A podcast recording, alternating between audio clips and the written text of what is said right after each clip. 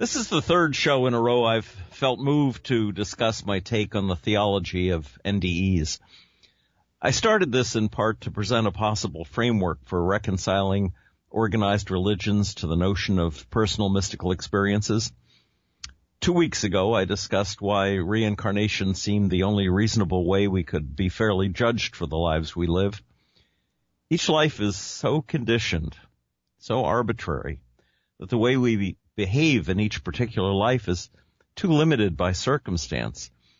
In each life, our behavior, our, our capacity to love is conditioned by our genes, our parents, our health, our education and beliefs, our financial and cultural situations. To put it simply, fate, choice, and blind luck limit what we laughingly call our free will. Given those odds, I think, no God with any sense of justice would accept or reject us on the basis of one life, one roll of the dice. On last Friday's uh, TED Radio Hour program on National Public Radio, a, a program titled Hardwired, experts with different points of view uh, concerning free will were interviewed. Robert Sapolsky, for instance, believed we had little chance of knowing who we are and why we do what we do. Contrasting examples of heroic and despicable behavior was given, and Sapolsky's conclusion uh, was that we have, quote, no agency at all.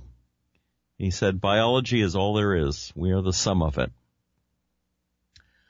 Moshe Szyf, uh, uh, rather, on the other hand, uh, argued that while everything we do is encoded in our DNA, that um, epigenetics, the software of our DNA, could be reprogrammed in our lifetime. In other words, it's not our biological mother's genes that determine our lives ahead so much as it is the the kindness of the mother, the mother who takes loving care of you. Uh, Moshe argues that your mother's quality of care can reprogram your very DNA to prepare you for life. Well, regardless of who's right in that argument, the possibility of reincarnation gives us multiple chances at balancing out the book we are writing of our lives. Each life is a different configuration, a different lifestyle with different DNA. Yet it's up to our soul to run the new body we're born into at least to the best of our ability given our circumstances. We are given lifetimes full of reprogramming, both cultural and genetic. But the soul that operates the bodies we are given has an emerging free will that derives from the sum total of all the lives we choose to live.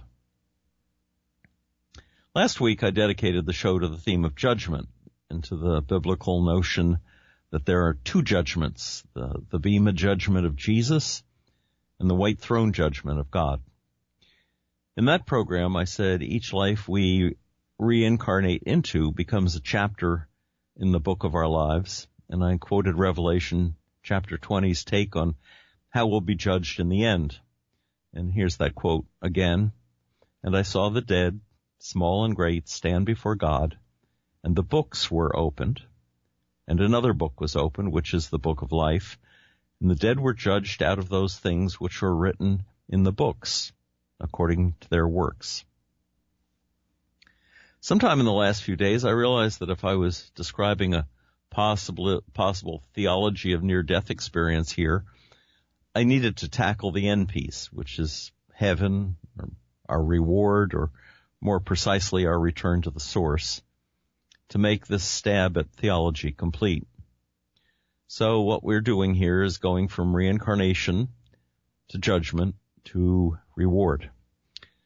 And frankly, I think accepting that reward may be the hardest step in the whole process. And I'll explain more on that in a bit. So what is this thing we call heaven anyway? Well, when I was a child uh, studying catechism, um, the first question in my little catechism was, why did God make me? And the answer that I was told to commit to memory was, God made me to show his goodness and to make me happy with him in heaven. So what is heaven? You know, it turns out Jesus didn't give us much of a description of heaven. In John 14 verses 2 to 4, he says, My father's house has many rooms. If that were not so, would I have told you that I am going there to prepare a place for you? And if I go and prepare a place for you, I will come back and take you with, to be with me, that you also may be where I am. You know the way to the place where I am going. And similarly, uh, St. Paul in 2 Corinthians uh, chapter 5 verses 1 through 5 talks about housing in heaven. He, he says, for we know that if the tent that is our earthly home is destroyed, that meaning our bodies, we have a building from God, a house not made with hands, eternal in the heavens. For in this tent we groan, longing to put on our heavenly dwelling. If indeed by putting it on we may not be found naked. For while we are still in this tent, we groan being burdened. Not that we would be unclothed, but that we would be further clothed, so that what is mortal may be swallowed up by life. He who has prepared us for this very thing is God, who has given us the Spirit as a guarantee. That's the end of that uh, piece from Paul, Second Corinthians. But this doesn't really tell us anything more uh, about heaven than uh, what Jesus said that it's housing for us in a different uh, in a different form. Well, to give you an idea of what heaven meant to the people of Israel in Jesus' day, there's perhaps no better text to turn to than the book of Enoch. Although both Jews and Christians later rejected uh, the book of Enoch for being too mystical, it was a well-known and well-read text during Jesus' life, and it survived for 1,200 years, um, although it was lost to the West, we, they thought, survived for 1,200 years as part of the canon of the Ethiopian Bible. And in it, Enoch describes 10 heavens, and I'm going to read to you a very handy description, uh, an abridged description, which appears um, on the Judeo-Christian Tradition website uh, with a credit says written by Judas Maccabeus. So uh, as as I read these to you, think about um, near-death experience reports because um, I suspect that a lot of these descriptions of this first, second, third, and so forth heavens were garnered from people who came back with reports of what they'd seen. First heaven, clouds, stars, snows, and morning dew, located atop the clouds and inhabited by winged angels. This is where the rulers and elders of the constellations reside, here with 200 angels. Nearby is the great sea larger than any of earth's oceans, while the heavenly storehouses for both snow and morning dew are located here. So it sounds like an upper, upper level atmosphere, uh, take on the first heaven. The second heaven could be uh, uh, termed a distressing near-death experience. It's a prison of darkness, death and despair, a place of darkness where the angels of darkness who joined with Satan in his original rebellion have been imprisoned, hanging from chains and awaiting judgment.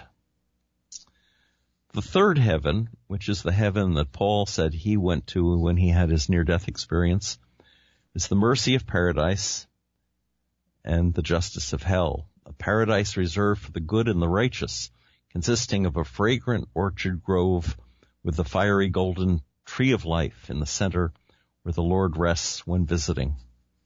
The roots to the tree of life extend downward to the Garden of Eden below, and there four different springs flowing with milk, honey, wine, and oil.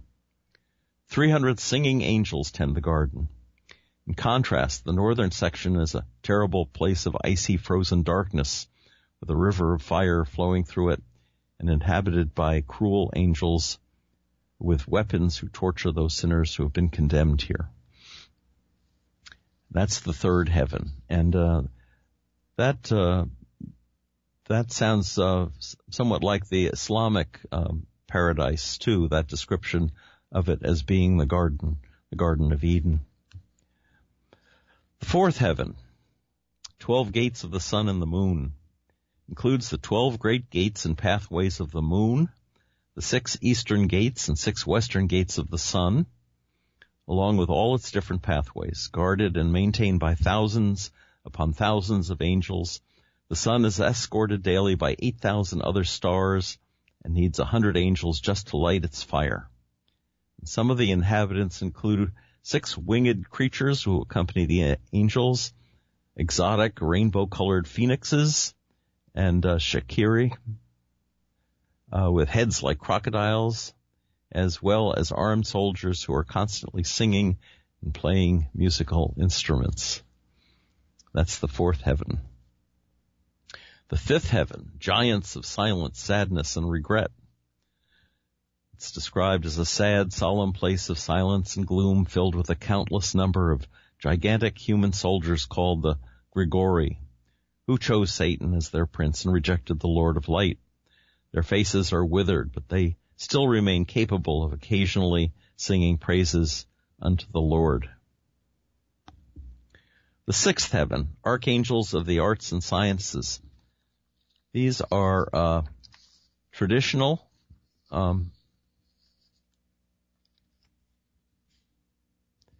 It's the home of seven uh, different groups of angels who both rule over the stars. They keep track of their motions as well as overseeing and managing the various governments on earth. They also keep records of everyone's good or bad deeds and keep careful watch over Earth's natural uh, systems of life and death.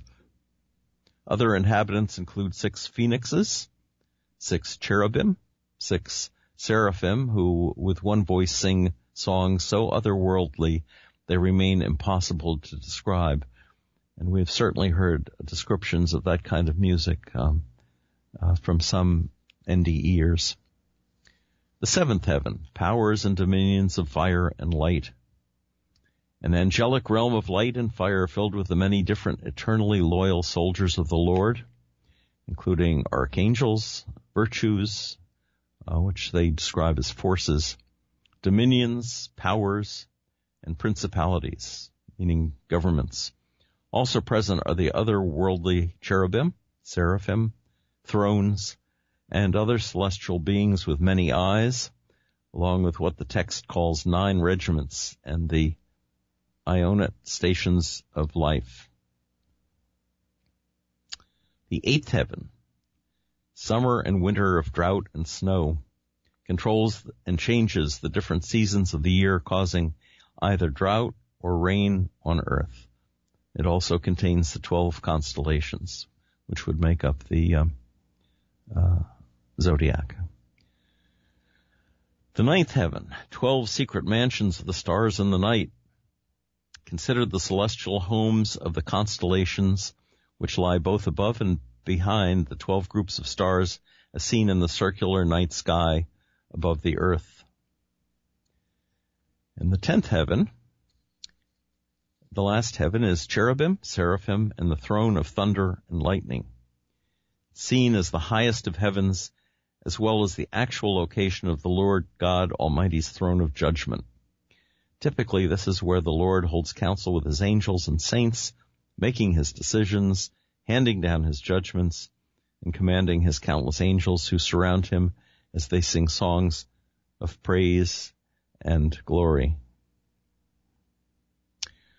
Well, I, I don't know about you, but I find these uh, takes on heaven to be somewhat unsatisfactory. Um, and yet they do reflect uh, in many different ways some of the reports that we have had from those who've had near-death experiences. These are um, perhaps personally designed for each NDEer. Hard to say, but these are the stories that um, uh, Enoch gave us, and this is what uh, Jesus and his disciples and the Jewish people of his day um, believed to be um, accurate reports in the description of heaven. Let's look at Isaiah 6, 51, 6. Um, where he describes the fate of the earth and the souls of the saved at the end times, because it gives us an, an idea of heaven as well.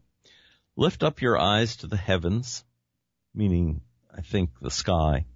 and look at the earth beneath, for the heavens will vanish like smoke, the earth will wear out like a garment, and those who live on it will die like gnats. But my salvation, and he's quoting God, will be forever, and my deliverance will never be ended.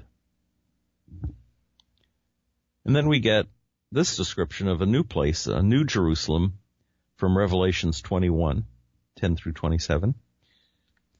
and he carried me away in the spirit to a mountain great and high and showed me the holy city, Jerusalem, coming down out of heaven from God. It shone with the glory of God and its brilliance was like that of a very precious jewel, like a jasper, clear as crystal. It had a great high wall with twelve gates and with twelve angels at the, at the gates. And on the gates were written the names of the twelve tribes of Israel. There were three gates on the east, three on the north, three on the south, and three on the west. The wall of the city had twelve foundations, and on them were the names of the twelve apostles of the Lamb. The angel who talked with me had a measuring rod of gold to measure the city, its gates, and its walls. The city was laid out like a square as long as it was wide. He measured the city with the rod and found it to be 12,000 stadia, uh, which translates to about 1,400 miles in length, and as wide and high as it is long, another 1,400 miles wide and tall. The angel measured the wall using human measurement, and it was 144 cubits. This is the thickness of the wall and that translates to 200 feet thick. The wall was made of jasper, and the city of pure gold, as pure as glass. The foundations of the city walls were decorated with every kind of precious stone. The first foundation was jasper, the second sapphire, the third agate, the fourth emerald, the fifth onyx, the sixth ruby, the seventh chrysolite, the eighth beryl, the ninth topaz, the tenth turquoise, the eleventh jacinth, and the twelfth amethyst.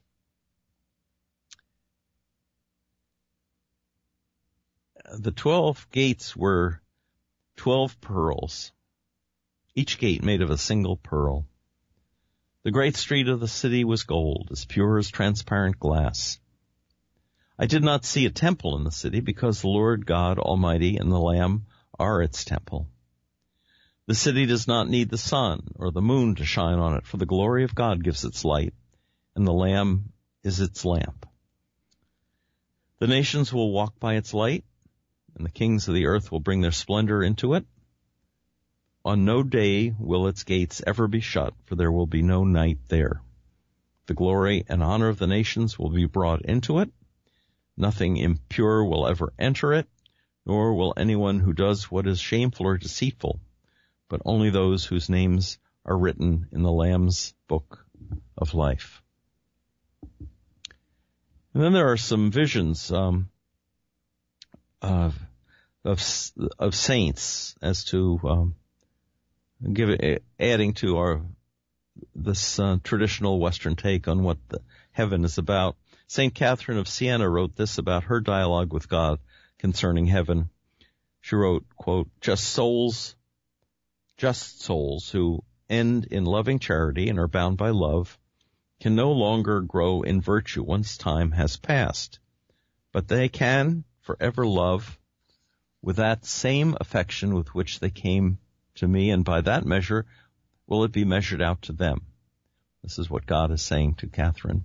They desire me forever, and forever they possess me, so their desire is not in vain. They are hungry and satisfied, satisfied yet hungry, but they are far from bored with satiety or, or pained in their hunger. Forever they rejoice in love at the sight of me, sharing in that goodness which I have in myself and which I measure out to them according to the measure of love with which they have come to me. They are established in love for me and for their neighbors, and they are all united in general and special love, both of which come from one and the same charity, charity being love. They rejoice and exult, uh, sharing each other's goodness with love and affection.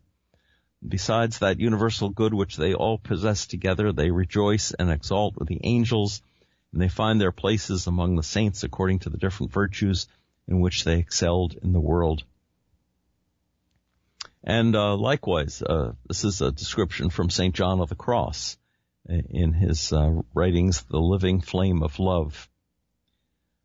And this is uh, becoming more a bit more mystical, I think, than Catherine. The center of the soul is God. The center of the soul is God. When the soul shall have reached him according to its essence and according to the power of its operations, it will then have attained to its ultimate and deepest center in God. This will be where the soul shall love him, comprehend him, and enjoy him with all its strength. When, however, the soul has not attained to this state, it is not in the deepest center because there is still room for it to advance. But if the soul shall have attained to the highest degree of love, the love of God will then wound it in its inmost depth or center, and the soul will be transformed and enlightened in the highest degree in its substance, faculties, and strength, until it shall become most like unto God. The soul in this state may be compared to crystal lucid and pure. The greater the light thrown upon it, the more luminous it becomes by the concentration thereof, until at last it seems to be all light and indistinguishable from it, it being then so illumined and to the utmost extent that it seems to be one with the light itself. This is so close to Eastern religion uh, that I find it, and I find it to be uh, the truest Western description of what happens when our soul goes to heaven. Well, when we look at Eastern religions, we get a clearer idea of what John is driving at. And this comes from Wikipedia. Uh, nirvana literally means blown out, as in an oil lamp. The term nirvana is most commonly associated with Buddhism and represents its ultimate state of um, release and liberation from rebirths in samsara. In Indian religion, some nirvana is synonymous with moksha and mukti. All Indian religions assert it to be a state of perfect quietude, freedom, highest happiness, along with its being the liberation from samsara, the repeating cycle of birth, life, and death.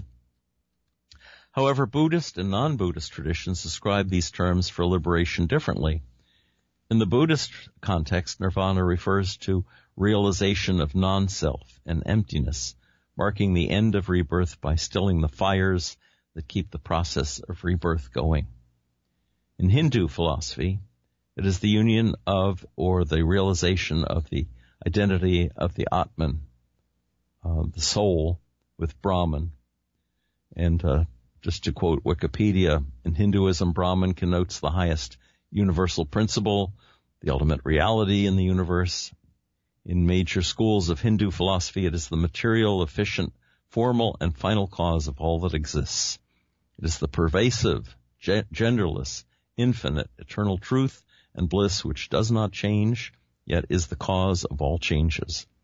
Brahman, as a metaphysical concept, is the single binding unity behind the diversity of all that exists in the universe.